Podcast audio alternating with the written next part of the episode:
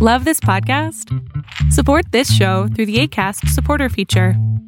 It's up to you how much you give, and there's no regular commitment. Just click the link in the show description to support now. I'm Sandra, and I'm just the professional your small business was looking for. But you didn't hire me because you didn't use LinkedIn Jobs. LinkedIn has professionals you can't find anywhere else, including those who aren't actively looking for a new job, but might be open to the perfect role, like me. In a given month, over seventy percent of LinkedIn users don't visit other leading job sites. So if you're not looking on LinkedIn, you'll miss out on great candidates like Sandra. Start hiring professionals like a professional. Post your free job on linkedin dot com slash people today.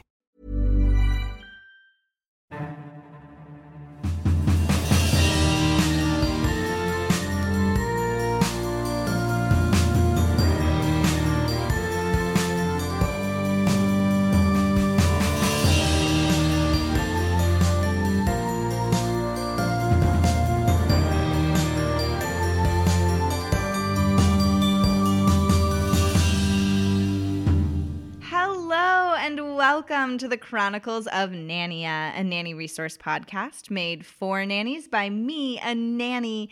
I am your host, Martha Reddick, and this week we are going to be talking about bullying and how to help the kids that you nanny who are experiencing or might be experiencing bullying. And for that, I have brought on a dear friend of mine, Katherine Siegel. Hello, Katherine. Hello, Martha. How are you doing? I'm doing very well. Thank you. Um, now, Katherine is not currently a nanny, though she has babysat in the past. Yep. Um, but she is working on a show, a play here in Chicago that deals with this. And so she's been doing a lot of research, and you guys have paired up with an anti-suicide. Uh, we are actually pairing up with the American Foundation for Suicide Prevention. Yes. Uh, to uh, to talk about, you know, bullying and, and in particular preteen suicide, which is something we as a society don't address very often. Um, right. And is actually more prevalent, unfortunately, than people, uh, I think, want to believe. Um, and this play deals directly with bullying and the consequences of that, including the potential for, for kids who are frequently bullied to commit suicide. So right. And what is the play called? Uh, the play is Gideon's Knot by uh-huh. Jonna Adams. Uh, it's a really great play. It's actually uh, for a theater piece, um, remarkably short in terms of page count. It's only forty-six pages, and that oh, comes wow. to about seventy minutes. Um, but it's very intense. Um, and it takes it all takes place during a real-time parent-teacher conference about the bullying that this child, Gideon, mm-hmm. um, has been suffering, and how that's affecting his life, and how it's affecting his mother's perception of who he is and his teacher's perception of who he is. Um, wow. Yeah. And, yeah. And it really speaks to that idea that bullying is complicated. Right. And that depending on your perspective, it's really hard to know what's actually happening in a child's life, in a child's head. Yes. Um, with regards to how they're being treated by their, their peers or, or sometimes adults, you know? Yes. And, and how do you, how do you address that, and who's responsible for addressing that? Yes. Um, is really some of the bigger themes that the play is really hitting on there. So yeah, I completely agree. And as nannies, we have this special place in a kid's lives because mm-hmm. we're not their parents. And so oftentimes kids will open up to us about things that they won't necessarily tell their parents, um, which is, is a gift in a lot of ways, and and actually all the ways. I can't think of how that's a bad thing. And um and often we're the ones picking them up right after school, so it's a it's not our complete responsibility, but it is something that we have this special window into. How do they act when we pick them up after school? How uh, are they interacting with peers? Like, as we are waiting to pick them up, can we yeah. see them interacting and, and things like that, that, um, that a parent may not ever get to see. Um, yeah, for sure. And, and then it's interesting, just going back into a little bit of my, my pre theater directing background, is I was a nanny and yeah. babysitter all through my teenage years and my early twenties. And Um, I started my professional career uh, working in, in theater education with preteens and teenagers. Um, wow, and yeah. I continue to do a lot of that stuff. And, and it's interesting because you're in this very unique position when you're a nanny or when you're a babysitter or when you are an instructor to these teens, where you have the opportunity. They view you a lot of times, at least in my experience, as kind of a cool older sister figure mm-hmm. or an aunt. There's this idea that you have enough authority to affect change in their life, but that you, because you are not their parent, there's a sense of judgment that tends to be pushed to the side. They aren't as worried that you're going to be disappointed in them or that you're going to think badly of them because of something, especially things that are out of their control. Yes, exactly. And so I know, especially because most of the education I do is in theater arts, and there is, it's, it's a stereotype, but unfortunately it's an accurate one yeah. that oh, there's a lot of bullying of children who are interested in theater for many different reasons. Right. Sometimes you're that first line. You're the first person to either notice the change in their behavior that, you know, the bullying has resulted from, or you're sometimes the first person that they even bring it up with. Right. You know? And also I feel, and this is true of nannies as well as artistic teachers, that mm-hmm. a lot of times you're one of the only people that gets to see their true selves, mm-hmm. that they take their mask off for. And that's such a special thing that you then can also spot it when when that mask goes back up, or or why they feel like they need that mask.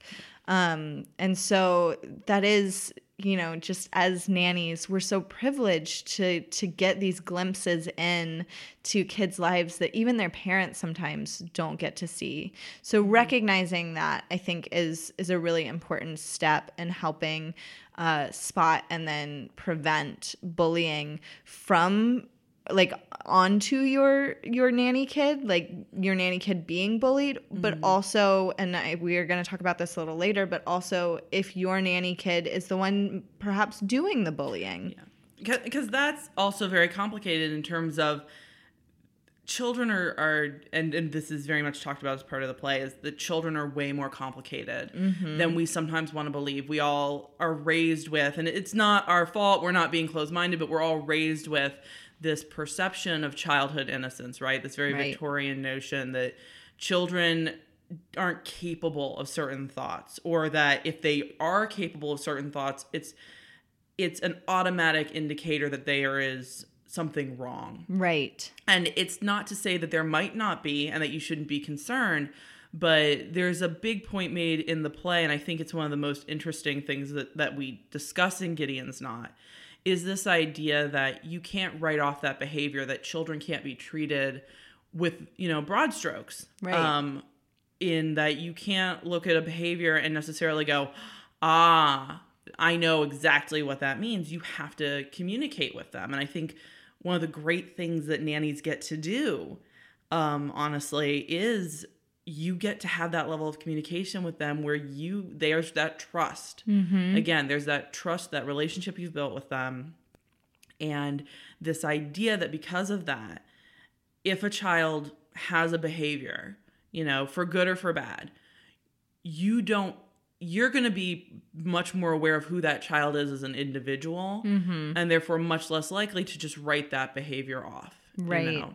Um, because what, maybe someone who views them with broad strokes, um, like, you know, maybe the school system or someone who's dealing with a larger group of children, therefore tends to generalize more. Yeah. I gonna, mean, even in the school system, it's like yeah. classrooms are packed, yeah, you know, they're, it's they're, like thirty kids, and like you could have a really, really good teacher who can totally miss something because to survive, they do have to paint with those broad strokes. Yeah. And, and even like in my experience, like working with arts programs, arts programs can range from five kids in a room mm-hmm. to eighty-five kids in a room. Right. Um, and when you're in those, those bigger environments where you're trying to command a lot of students and you're trying to keep them all busy, you do tend to generalize, and it's, it's unfortunate, but it's a reality. So when you have a smaller group, you have a more personal relationship with a kid, you're able to talk to them one-on-one about something that they do that you might be like,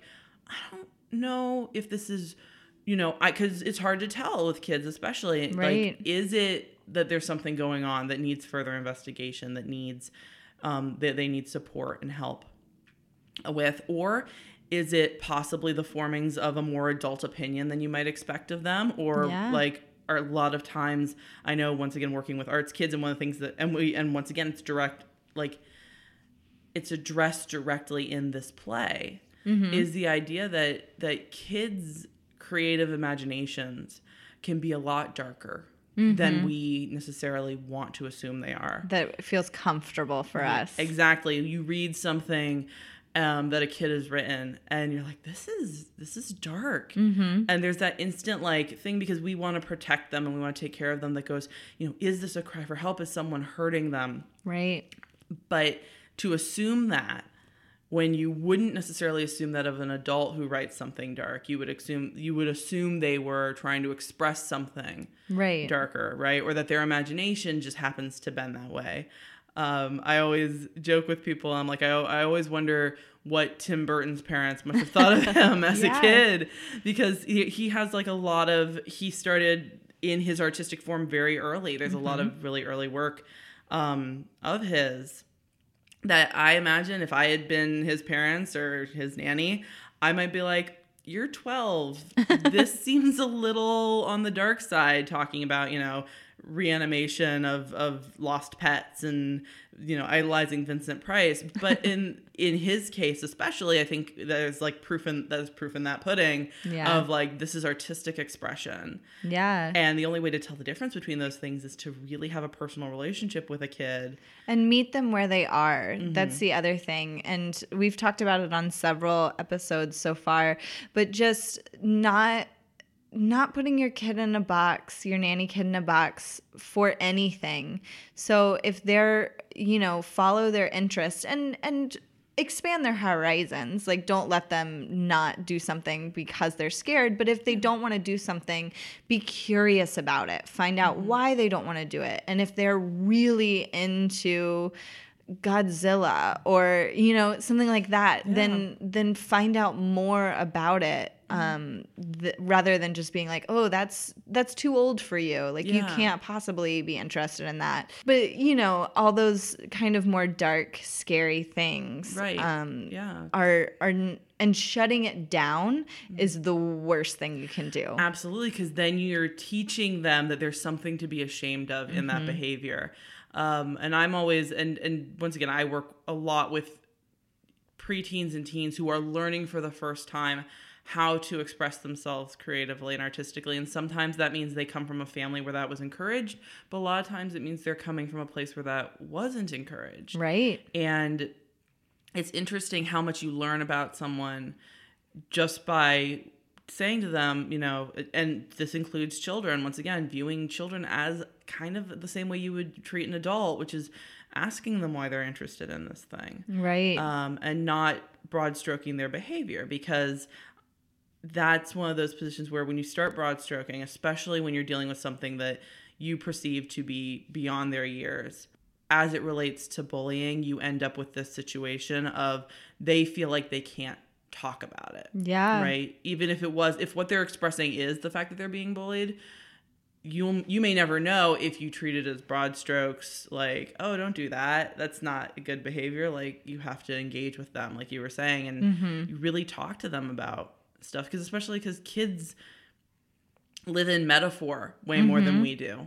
Um, when a child is having a problem, there is that tendency to to find a metaphorical way to express it, right? Right. You know, suddenly all suddenly Godzilla starts destroying more towns than he usually, and usually he's a positive force in, in this child's yeah. imagination, for an example. Or, you know, sometimes, you know, their writing does become darker. Right. And the ability to have a conversation about that yeah. and to not just go, ooh, no, that's icky. Right. Helps you discover that stuff. Yeah. And if this is something that you are um, facing in your nanny family, I do suggest listening to the Keeping Kids Safe episode with Emma uh, Silver Alfred. Uh, she talks about, and that one is about helping spot abuse, mm-hmm. um, which she talks about signs, and a lot of those signs are sudden changes, which is completely applicable here as yeah. well, is that if you notice sudden changes, be curious about them um, and investigate more, because bullying is very serious. But in that seriousness, we need to lean into it instead of backing away from it. Um, and so that is something that I highly recommend listening to that episode, because some of those things are applicable here. And then um, I also wanted to quickly just go over a few statistics about bullying. Um, I'm getting these from stop bullying dot gov.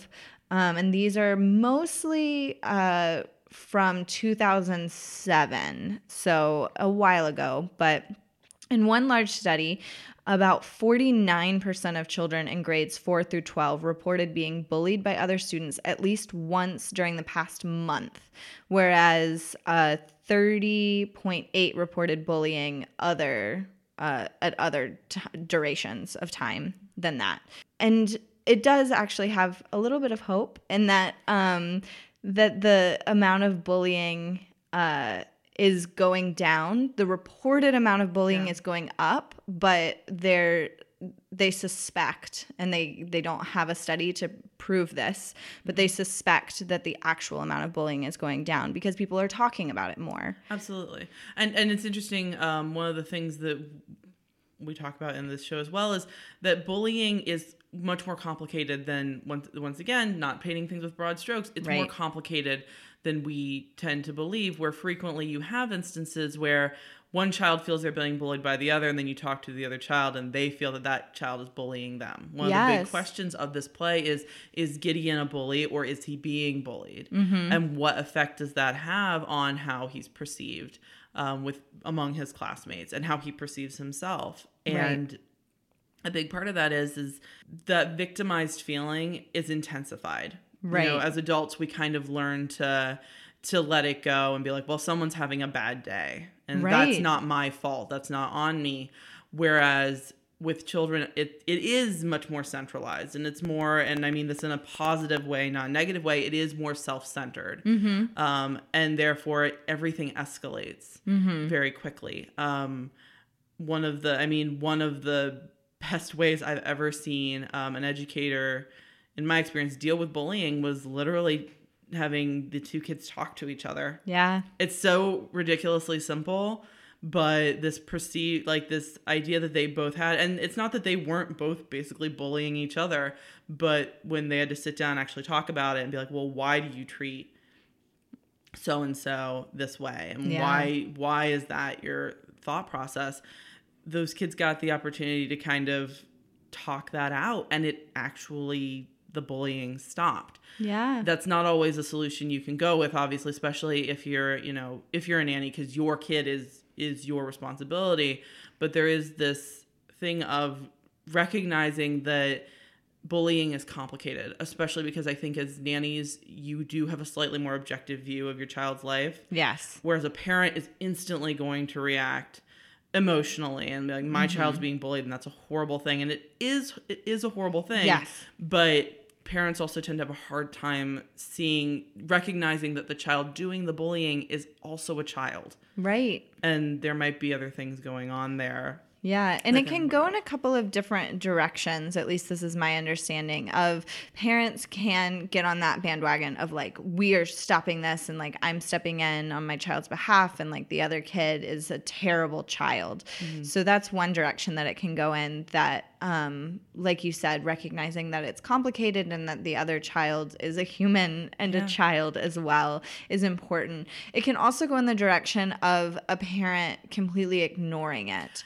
Um, where you need to, as a nanny, be more of an advocate for the child, of, you know, that kind of like man up mentality mm-hmm. of like, well, then I would just punch him in the face and walk away. And it's like, n- no, that's not a solution either. Yeah. Um, or like, you're not being bullied, like that. They're just teasing you. And that's, and that's such a difficult situation. Um, having grown up, uh, My I myself was bullied as a as a child, mm-hmm. and I remember um, you know, you have parents and they and they love their kids and support them. They want them to be strong and to not let these things get to them.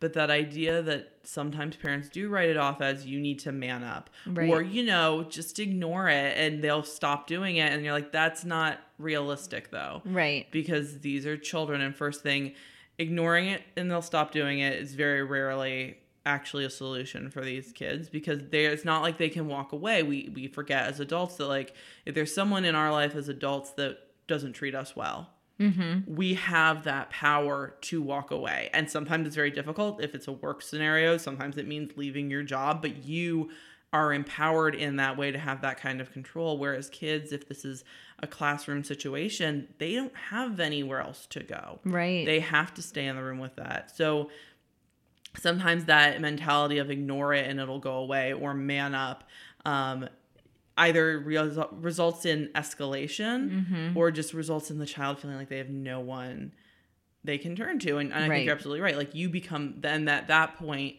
as a nanny, you become their advocate, sometimes to their own parents. And that's difficult. Which I think that, and we've talked a lot about communication with parents, and mm-hmm. there are ways to to communicate what you think is going on that doesn't criticize the parents. And the parenting of, of saying, you know, I, I was talking with Susie the other day, and uh, gosh, that Sally in her class really is is bothering her. And mm-hmm. and she she's brought it up with me several times.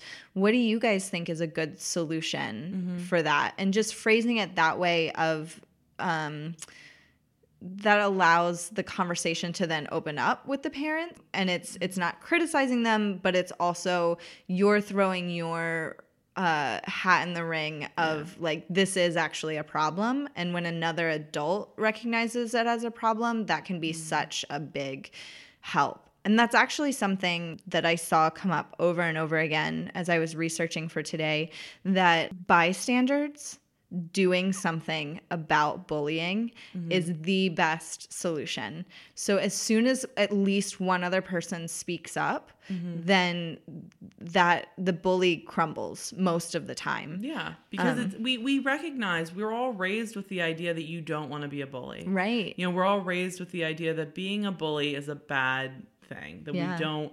As a society, we've all, whether or not we always practice it, um, we've all kind of come to the agreement that bullying is not to be tolerated. The problem is, is when you're inside that very dramatic feedback circle mm-hmm. with bullying, mm-hmm. it's you and one other person. I'm speaking from the child's point right. of view now, but it's you and one other person. And so all those emotions are intensified. And mm-hmm. there's nobody who, once again, that objective outsider who's like, what you're doing is bullying. Right. Please stop that. Yeah. Um, and that's a huge thing. And once again, going back into that thing of how the difference between you as a nanny and your interaction with a child versus a teacher. Right. Because if a teacher is managing thirty-five kids, you know, that's a difficult situation mm-hmm. in which that for them to stop and point out that behavior to a student. Whereas you as a nanny, if you... if you come across an instance where your child is being bullied, you know, sometimes if you just point it out to the bully, and that's a weird day when right. that happens, by the way, I, it definitely is. But sometimes if you point out to the bully, you don't have to bully them. You don't have to be mean to them. But sometimes just pointing it out, like, that social stigma in them goes, ooh, I'm going to stop doing that now. Right. Or you know? Just saying, like, to, you know, if you see something at, at pickup time, mm-hmm. saying, like, those aren't very kind words to the other kid, and then grabbing your kid's hand and walking away, that mm-hmm. can make a huge difference. And then some other, some like a list that I found that was, um, I, this is actually a combination of a bunch of lists I found that I kind of made in my own brain of things that you as a nanny can do to help spot if your kid is being bullied, because a lot of mm-hmm. times kids will not report it, even to a nanny. And it's more likely that they will report it to a nanny than it is to a parent or a teacher. Absolutely. Um, but is... always ask questions when you pick them up. And that question doesn't have to be, how was your day? Because that's so easy to be like, it was fine, and move on. Um, I often will ask nanny kids, who'd you play with today? That's Did you read a book today? Uh, what'd you have for lunch? Who'd you sit with? things like that, because those are more specific bids for an invitation into their day than just how is your day, because yeah. then it's so easy for them to move on. The wonderful thing that like this just slightly more specific question gives you so much more information and feedback about your kid and what's going on in their life. For sure. Mm. And then once they are, are in the daily practice of telling you about their day in more detail and they try that out and they get support every time, then then when something bad happens, they're more likely to tell you because you've worked on that trust every day mm-hmm. when you pick them up. And they know that it's part of the routine to to open up to you about stuff. Yeah. Um, and, and it's interesting because I think it's something that um, we don't – it's such a basic thing and we don't always think about it when we're dealing with children, like mm-hmm. the value of that constant communication. Uh, one of the things in Gideon's Knot that's made very clear is that neither of these authority figures – are communicating with Gideon right. quite that well. The mom is probably asking questions like, how was your day? And right. getting that, oh, it was fine. And then not getting more information. The teacher is very much in like in her teacher mode. So the questions are very professional and therefore by their nature, very distant. Yeah. And so it's once again, that thing of there's this, he's in this place where he feels alienated. Right. Right. And he feels like he doesn't have anyone who he can really bring these issues to and, and talk to them honestly. Mm-hmm. And, and once again, that thing of not painting kids with broad stroke brushes and also the value of knowing how to communicate with them mm-hmm. is huge, especially when dealing with a situation where, especially dealing with a situation like we have in this play where it's complicated. Right. Is Gideon the bully? Or is th- these other children who are mentioned throughout the play bullying him? Like what... How do you figure that out? And the only real answer that, that we get is you should talk to the child. Yes. Um, and how important that is and, and what, ha- what is the result when you don't, when you try to kind of put them in a bubble and be like, they're having this problem, but I'm going to deal with it. Right. You know? Yeah. Because there's a lot about bullying that also... in that sense that we want children to not let it get to them or right. man up, whatever, that, that kind of more, that older school advice, as it were, mm-hmm. it has its roots in some very positive thinking in an attempt to make them learn how to deal with their own problems. Right. So like the counter opposite end of that is the end where because they're being bullied or because there's signs of bullying, someone takes it upon themselves to fix it for them. Right. And then they become separated from the situation. Mm-hmm. And that neither of those is really good. Yeah. Ignoring it doesn't work, but neither does stepping on their autonomy, essentially, and right. fixing it for them. Yeah. Yeah. And something that um, I do, and I know at least the other nannies that uh, I've worked with that we've done play dates and stuff mm-hmm. do frequently, is letting kids practice working out their own situations. Um, the conflict resolution episode, I I think I've mentioned it like the past six because it's it's one of my favorite episodes and I use it all the time of teaching kids how to resolve conflict and not be afraid of conflict. Like conflict lets you know where your problems are. Yeah. Um, and, and phrasing it that way and giving them the chance to practice with Uh, resolving their own conflicts. And for a three-year-old, that's going to look very different than a sixth grader. Oh, for sure. But if you let them practice at the age of three, then they're not scared of conflict and mm-hmm. completely shut down when it happens. They're like, oh, I know what to do.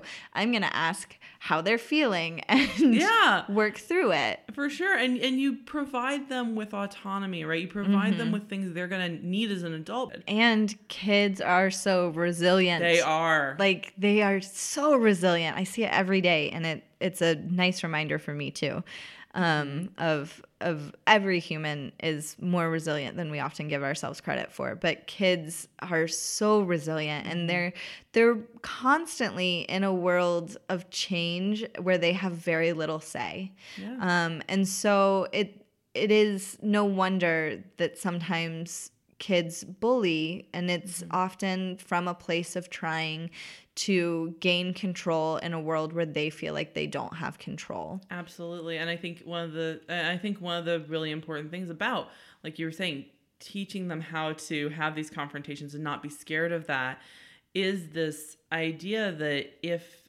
if they learn how to have these confrontations, because kids are so resilient and so adaptable, chances are the situation will improve. Right. And I think we as adults, with because uh, we're all, as adults, we're all a little bit more jaded and a little bit more negative mindset. And what we tend to look at is like, well, maybe I won't do anything because if I don't confront the issue, it can't get worse. Right. Right?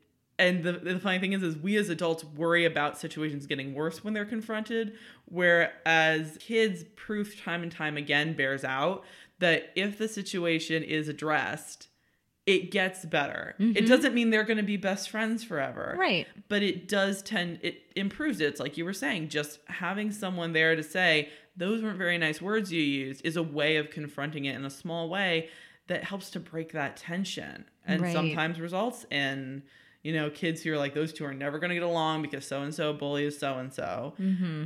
But once the issue is out in the open and there's talk about why are you treating them that way, you know, sometimes the answer is just as simple as they are trying to exert control, or mm-hmm. they saw this behavior from somebody else, and kind of, since they are kids and they're sponges and they don't, their, their ethical compass is not as calibrated as ours. And they they're trying on different out, you know, yeah, personas, personas and, and masks for themselves. Yeah. So if, if that one feels like it gives them control, however false that sense might be, mm-hmm. it, it probably feels good for a little while to be like, oh, I made that other kid really scared. Yeah. Um, we all want to feel like we have the, I mean, this is, this is going to sound horrible. We have a natural tendency to want to feel like we have the most control yes, in a space. Yes. Um, this is something we, you know, we grow up with. We crave that feeling of, of being the smartest in the room, or mm-hmm. the most qualified, or the, the most talented, or the prettiest. We all have different ways of kind of regulating what gives us control. Mm-hmm. And those are learned behaviors, but we seek it as adults. It's that thing of, why do we not expect that same behavior from children? Right. It just tends to manifest a bit more dramatically in ways that can have much longer lasting, unfortunately, much longer lasting and dramatic results. Mm-hmm. You know? For sure. Um, some other things that you can do ahead of, like, these are things that you should probably consider adding to your nanny practices in general anyway. But um, the boundaries episode, where we talk about that teaching kids that it is okay to say no, is v- key in being able to uh, stand up to a bully in a positive way of saying, it's not okay for you to talk to me like that, and then and then walking away. Because you're completely right that ignoring it completely, though that is a method, perhaps, um, and and it is suggested on some of the on some of the websites um, to to tell the child to just ignore it and tell a teacher. Mm-hmm. Um, but I do think that the child becomes less of a target if they can stand in in their own shoes and say, mm-hmm. this is not okay, and then walk away and tell a teacher. Yeah, for sure. Um, then that bully is like, oh, I can't bully them. They're they're not susceptible to my taunts and jabs and and and really mean, terrible words. Um, yes. Or physical bullying, which is also terrible. Um, and so so teaching the kids that you work with, because often we we are so young.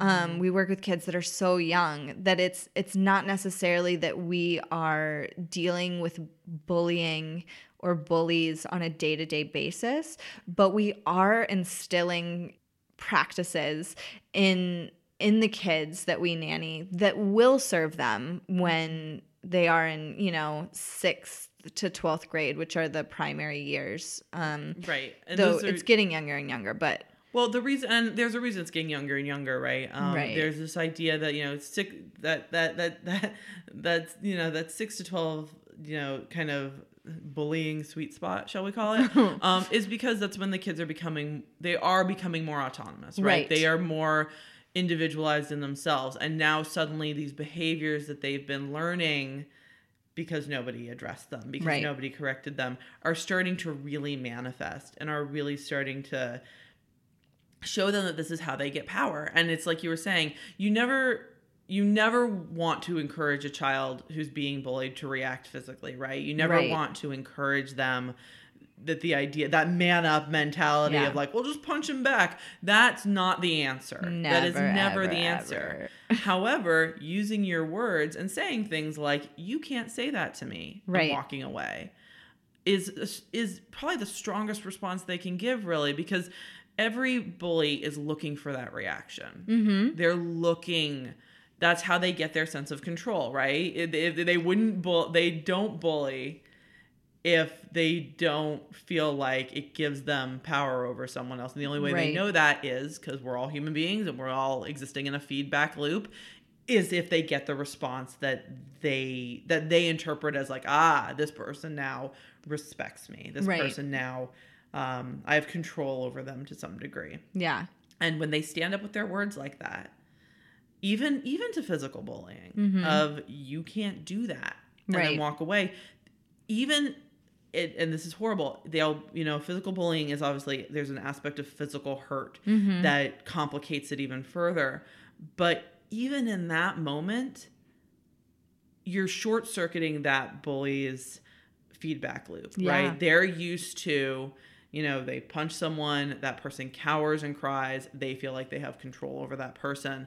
If that person gives, if instead, you know, because of conflict resolution, and they should absolutely tell an adult, obviously, right. afterwards. Yes. That is very important also as well. But if they instead, because they've been brought up in an environment where they talk about conflict resolution and they talk about what's proactive engagement with a bully as opposed to, you know, negative, right? Then they they break that feedback loop. Mm-hmm. You know, nothing can be more discon- I, I, having not been a bully myself, I'm not sure what is disconcerting to a bully one hundred percent. But what I will say is I imagine that nothing can be more disconcerting to a bully than throwing that punch, watching someone get hurt, having that person look at them and go, you know, you shouldn't treat people like this, and right. walking away. Right. Because that's not what they expect.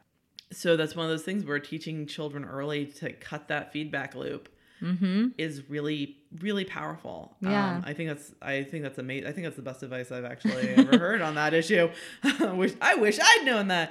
Yeah. Um, and yeah. it's, it's so, it's such a hard thing. Um, something that, uh, I have yet to, to try with a child, but I saw, um, in my research is also like almost doing role playing with the kids sometimes can be helpful. So if they are dealing with a bully, to have your nanny kid play that bully to you so that then they can empathize and like see where they're coming from. And then you talking to that bully, quote unquote, through your nanny kid mm-hmm. in a positive way of setting very clear boundaries is, is really helpful.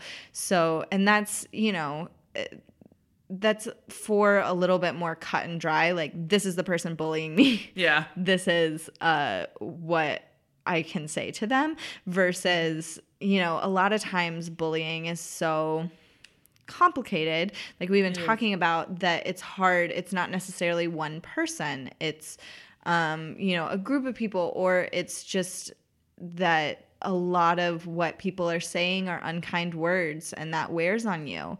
Empathy is one of those things where if you can teach a child empathy, and if you can teach them empathy, especially empathy for a bully mm-hmm. who's bullying them, it makes them a much smarter social thinker, right? right? People with high emotional intelligence, high E Q, um, function better as adults. Mm-hmm. We have these, we've tons of studies now, especially now that E Q is officially a thing that we're right. supposed to be promoting. Thank goodness. Thank goodness. You know, you, you learn that this is such a valuable thing to know how. To know how to deal with bullies is an early example. You're literally setting them up for a lifetime of knowing how to deal with people in general. Right. Right. Because this is an extreme case. But if you can put them in a position where they empathize with their bullies, you know, position, right. but understand that that's not about them, that that right. is about what that person is going through. And that's what empathy really is at the end of the day. It's the ability to put yourself in someone else's shoes so that you don't judge them out of hand. Right.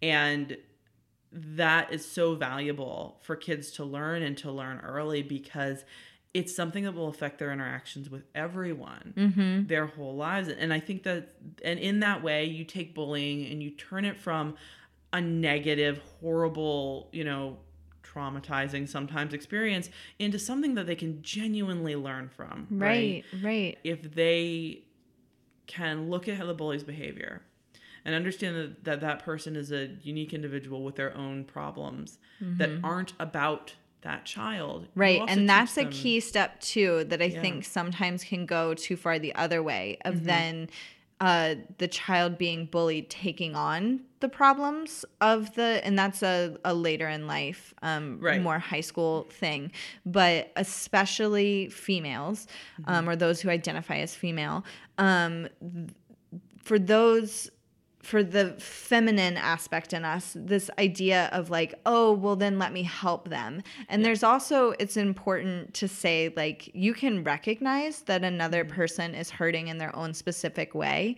And also say, it's not okay though for you to hurt me or right. to, to voluntarily or involuntarily hurt me. Mm-hmm. Um, and I also don't need to take on your problems. Absolutely. And that, and that's a big part of it. And that's why, um, it, it's so important, like, to to start teaching children essentially emotional intelligence and empathy yeah. early on, right? Because so many of us learn it when we're in high school, which is the worst time to start acknowledging emotional intelligence because you do take on other people's problems. Yeah. You know, you if you are particularly emotionally, you know, aware, you might be overly willing to let someone treat you unfortunately badly mm-hmm. um, because you're like, oh, they're having a rough time. Right. Whereas if you start from a young age, you have that ability to instill in them an objectiveness about it, right? right. They learn how to deal with it better. Um, they also have more time to learn how to deal with it better, yeah. quite frankly. And it becomes more uh, of a, a given or a, mm-hmm. a habit for them. Um, they can switch into autopilot um, with kind choices instead of switching into autopilot of panic. And we never make good choices from a place of panic. Oh, of course, yeah, of course not. And and I think it's I think it's a great phrasing that you just used, kind choices, because it is. You make kind choices towards the person mm-hmm. bullying you, but you don't make victimizing choices. Right. And that's the difference, or right? Or martyring choices. Martyring choices, which is very dangerous behavior and mm-hmm. actually for a lot of kids who are bullied is a legitimate problem right. in that they tend, you know, we tend to, and once again, this is a little stereotypy. This is exactly what I said, don't do, broad brushing. But um, we, children who are bullied do tend to be more emotionally sensitive children. They have a tendency to feel like it's their fault that they're yes. being bullied, right? It's that creation of this victim mentality. And if you can teach children how to have empathy in a correct and positive way, then they learn to, before they blame themselves for bullying, think about what does that, what's going on with that other person that they're doing that. Right. There is that thing of, of teaching children how to interact socially in ways that are positive for them, mm-hmm. but also keep their core intact, right? Yes. They, they are they are an autonomous individual um, who are wonderful and varied and unique. And because of that, they don't deserve, I put that in air quotes because that's the bad word, um, to be bullied. They right. don't, there's nothing about them that because they're whatever quality they're being bullied about, right? Because bullies tend to always focus in on one yeah. thing, you know, it not because, because of their gender. And they're so and, good at spotting the one oh, thing that will bother you the most. They're so good at like finding that one thing where you're like, ah, that's the thing I didn't like about oh. myself or the thing I was insecure about about myself. But no matter what the thing is, from all the way from, you know, issues of gender identity to, you know, and sexuality to the scale of, I really like Animaniacs as a cartoon right. and you don't, like, recognizing that you are allowed to have all of those thoughts. You are a complicated human being mm-hmm. and those are all positive things about you. They are mm-hmm. qualities of you that someone does not get to pull out and make negative just because they are having a bad day. Right. Like, that's an important yeah. thing. Like in that, once again, that objective empathy essentially. Yeah. And, and helping kids establish those boundaries within themselves and then within their social groups of mm-hmm. of saying that it's okay if you guys don't agree on uh a book um, mm-hmm. that you like, you know, that you don't like the same gr- the same book or T V show or anything like that. Um, one of the coolest things I've seen a mom that I babysat briefly for do is that she has book club for her. Uh, I think she was in second grade when they started this book club. And in that book club, they talk and they discuss the book, and the the mom makes it very clear that it's okay if you don't like the book. Mm-hmm. And just little things like that throughout the day of mm-hmm. of allowing space for a no yeah. from your nanny kids is so important, and it really sets them up for a lifetime of success. Um, yeah. As long as their no is coming from a kind place and doesn't uh, hurt another person, absolutely let yeah. them stand up to you. They practice with people they love. Mm-hmm. Also modeling that behavior for them of recognizing when you're wrong and owning up yes. to your own things.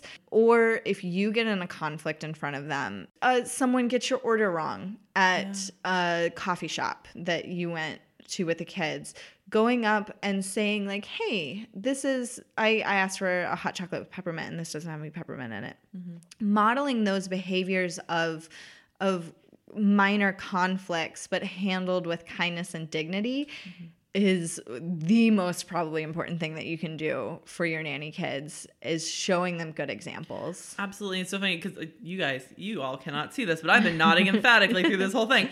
Um, it's really like, it's really interesting and really strong, especially going back to that mother who had like a book club for her kids, because as we've been saying through most of this, bullying is so much more complicated right. than people want to acknowledge it. And and the funny thing is that the first step to like finding positive ways to deal with bullying is acknowledging that it's more complicated right. than that. And the funny thing is, is so many instances of bullying for kids come out of there. Yes, obviously there's big things, mm-hmm. but a lot of it comes out of little things. A lot of it comes out of disagreement over a book or a movie or my my dad's stronger than your dad, these things that are relatively small. And what happens is is because once again, children are learning how to think, they're learning how to process the world so much, their tendency towards black and white distinctions as opposed to you can have an opinion and it can differ from me and we can still both be good people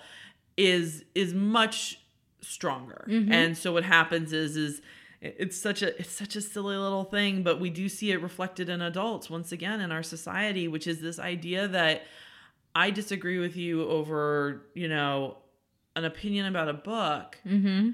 And somehow that escalates into me being a bad person. Right. Right. And that's the thing with kids, is it does tend to escalate in that way. I, I, in my head, I think of it as petty bullying as right. opposed to like bullying with a capital B, which is what, that's the thing we're always really scared of. But what's much more common is actually these petty bullyings, which mm-hmm. is instead of them knowing, learning how to have a disagreement. Mm-hmm. I like this. I don't like this, but we're both still good people. Okay. Let's go color becomes this thing of, I like this. I don't like this. And therefore one of us has now decided that the other is a lesser human being. Right. You know, and yes. then and then that bullying cycle starts. And that brings me to probably last point for uh, this this podcast. This might be one that we revisit um, because it's such a huge mm-hmm. subject. But um, is is teaching your nanny kids that other people don't get to apply labels to you. Yes. Um, so I have been recently listening to Brené Brown, who is a shame and vulnerability, um, researcher, and has, she did a wonderful TED Talk, but I've been l- listening to her books on C D because I'm real cool. Um, and she talks a lot. She tells a story about how her kid, who was in, I think, fourth grade at the time, the the teacher of her child called home and told Brené I now understand what you do. And Renee was like, oh gosh, what does that mean? What did my kid do? Oh, no. Um, and the teacher said that her daughter Ellen had uh, been doing a craft with glitter and had gotten it kind of like all over her clothes and, and the area around her. And the teacher said, oh my gosh, Ellen, you're such a mess. And Ellen turns to her and goes, I'm I'm messy right now, but I'm not a mess. I'm not a mess as a person. And that's so lovely. I love that. It's so lovely. And and the teacher was like, so I now really understand what the culture of your home. Um, and she's like, and it's such a wonderful one. And so helping our kids, and I've been really trying to be conscious of this, mm-hmm. to not let other people label them, to to say like, right now you are doing, you're making this choice and this is how it's coming off. Mm-hmm. But to not make them a bad person because they spilled their peas. Yeah, I, yeah, for sure. And and I obviously come from, as as an artist and as a as a theater artist specifically, communication is one of those things that we study almost obsessively. Yes. Um, and I'm a huge, I'm a big word dork um, and a big grammar dork.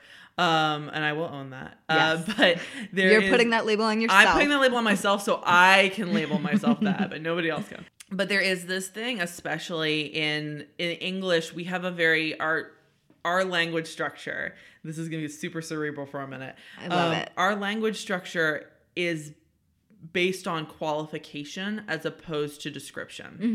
Mm-hmm. Um, one of my favorite examples of how English kind of affects how language affects how we feel about it ourselves is in English. Um, if let's say you put a glass on a table and you miss the edge and the glass falls and it breaks. In English, we default to, I broke the glass. Right. In other languages, um, in particular, I'm thinking of Japanese off the top of my head, but there's several other languages where this is the case. Instead of saying, I broke the glass, because it's an accident, you did not break that glass. You did not intentionally break that glass. The language actually translates more accurately into the glass broke itself. Ah. And it teaches you, you know, it's those subtle ways in which language and how we use language really does put labels on ourselves, right? Mm-hmm. You know, there's, um, in, you know, the, in the body positive view culture, there's this new move towards, and I think it's really interesting, towards not calling yourself fat, mm-hmm. right? Because you aren't fat. You don't exist as an amorphous blob of fat. If you, if you have a little extra weight on you, you have fat the same right. way that you have fingernails. You are not fingernails. Right. And huh. yet we as a culture never say to someone, you are fingernails, but right. we do feel comfortable saying you are fat. And it is that labeling of people. And it, it, it once again, it oddly enough is a specific way mm-hmm. of narrowing them down to something that is broad strokes. Right. Um, and for kids especially, I think that's a really positive thing, like not teaching them as a communications person, mm-hmm. not teaching them to think of themselves as one word. Right. Right. You know, this thing of little girls who grow up, you know, with extra weight, we, you know, they learn to say, I am fat. Little boys who grow up, and I'm going to pick purposely neg- societally considered negative examples. Um, little boys who don't have a growth spurt in their prepubescent years learn to say, I am short. Right. And view these as negative things when, no, you are not that. That is a quality of you. Right. And And in doing so and in teaching kids, you know, that positive way to view their situation, to view life, to view things as being quality of the qualities of themselves, but not defining themselves. For the labels, teaching them on something as small as you're a mess to say, no, I'm not. I'm messy right now, mm-hmm. will then help them when someone calls them a loser. Yeah. It will help them say, no, I'm not. I maybe made a bad choice. Or I lost this game of dodgeball. That does right. not inherently make me a loser. And you shouldn't talk to me like that. Yes. That's that's important stuff for them to learn because, once again, breaking that feedback loop, especially with someone like a bully who is expecting a certain response from you, right, is so strong because if nothing else, it puts them on the back foot. Yeah. They then have to think about what they just said. Yep. Because you didn't. Because they don't right. very often. Oh no! That's the I, other thing is they're not thinking through their language bullies, choices. Bullies. Uh, it's funny um, when you're writing bullies um, in theater and film. Mm-hmm. Um, I worked on several television shows that involved during my career that that involved bullies mm-hmm. um, as an assistant. And it was always so funny because almost every time we'd have an episode where like a bully or something was was in it was on the show. And this was different shows with different teams, but everybody always had the same concept, the same comment, which was, this dialogue sounds so stereotypical. Right. Why, how, why can't I think of an interesting, creative way to write a bully? And the answer was always at the end, every single time this got brought up, and we would agonize for like a week over how to write this bully interestingly or, or anything like that.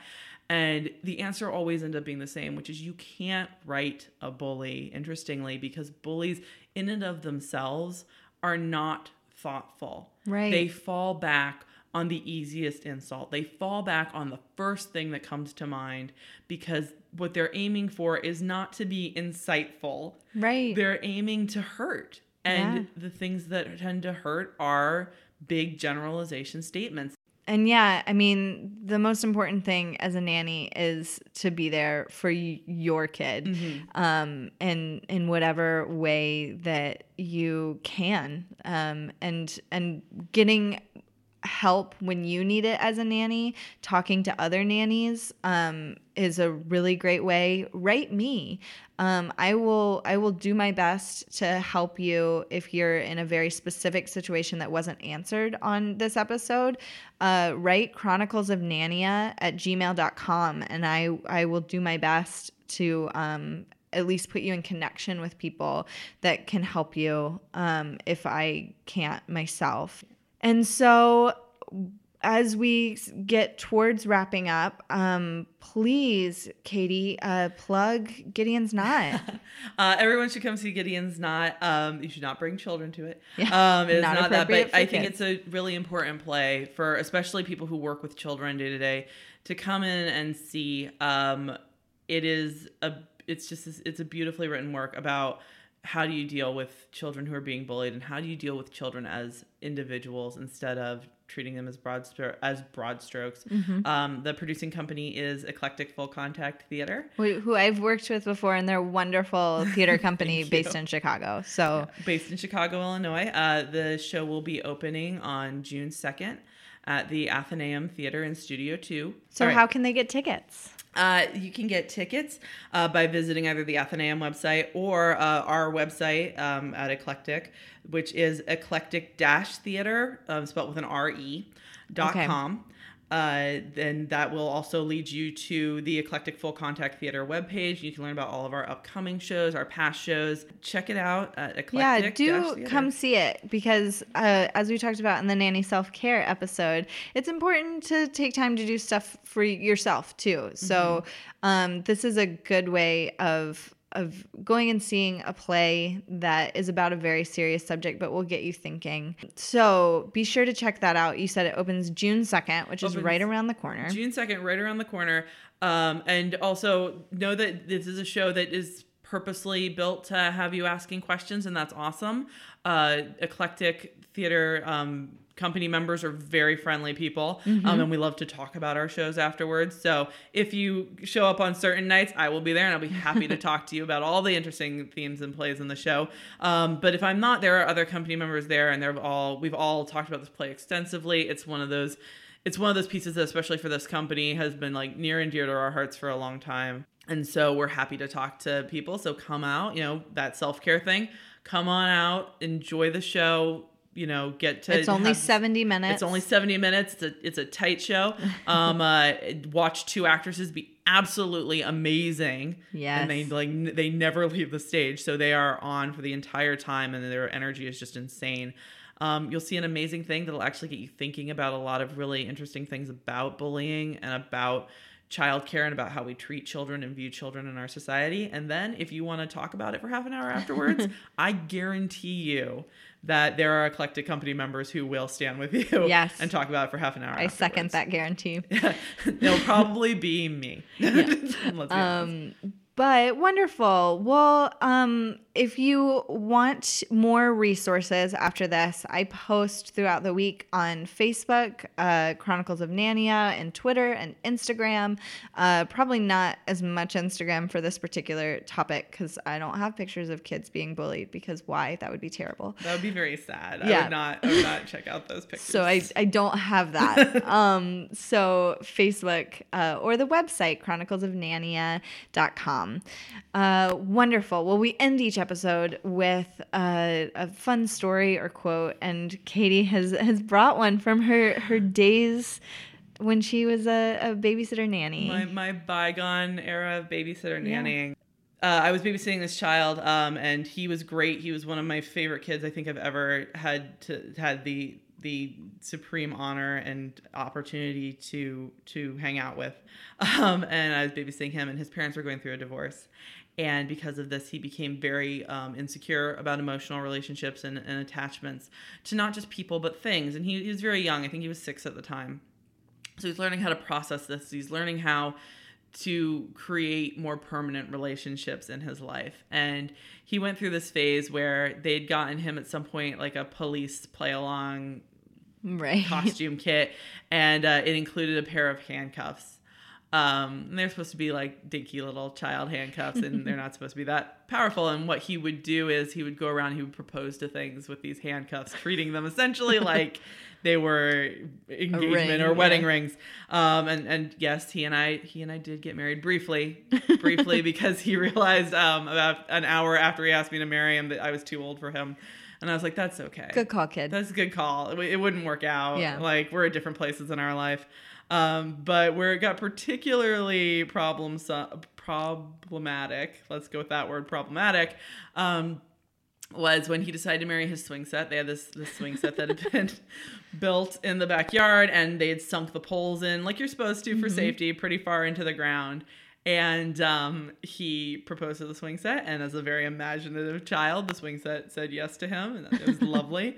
Um, but for some reason, this particular time, instead of just like putting the cuff over his hand and over the swing set, which is what he used to do, he locked his hand oh, no. and himself to the swing set.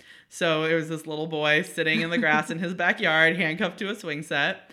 Um, Which, unfortunately, it turns out these cuffs actually were a little nicer than you find in these kids oh. these uh, kids packets, as we found out. And they actually had a key because you could actually lock them. Oh, wow. Which, of course, his mother had told him about when he was, you know, but in his six-year-old excitement to have all these toys, did not listen to. Mm-mm. Um, so the next thing I know, I have a child who has handcuffed themselves to a swing set. And no way of getting them off, because you it's not like you have bolt cutters available to you as right. a babysitter in general. Um, and in my my brain, and I was young at the time too, I think I was in my late teens, um, I'm thinking, I cannot let this mother come home and find her child handcuffed to the swing set. I, what is the solution here? What is the solution? And um, eventually, with the help of his sister, who was who's a bit older, she was twelve, um, We, uh, she and I yanked the pole out of the ground so that he could be free. He was still attached to his handcuffs, so we had to wait for mom to get home and explain what had happened. She thought it was hilarious. Right. Um, she always took things in stride, which was great. She was one of those parents that you're like, yes, I'm so happy yes. I work for this parent. Um, but she took it in stride and, and laughed about it. But the, he had been handcuffed to his swing set and now had this handcuff dangling on. That's my...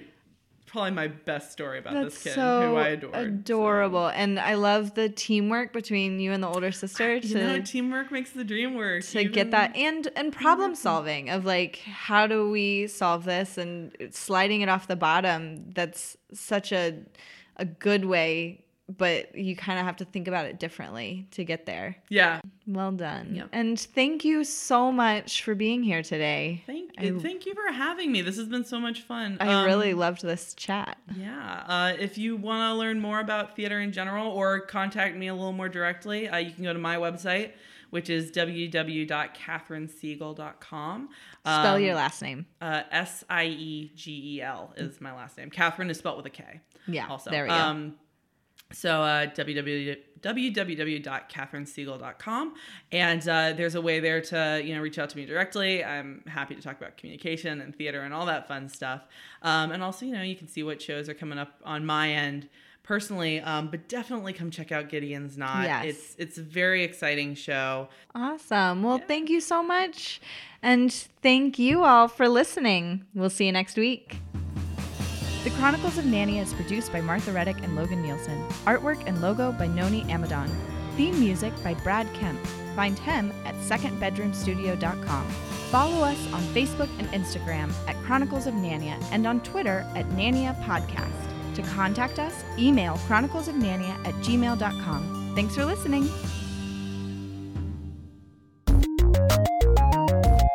This show has been brought to you by Machine Culture.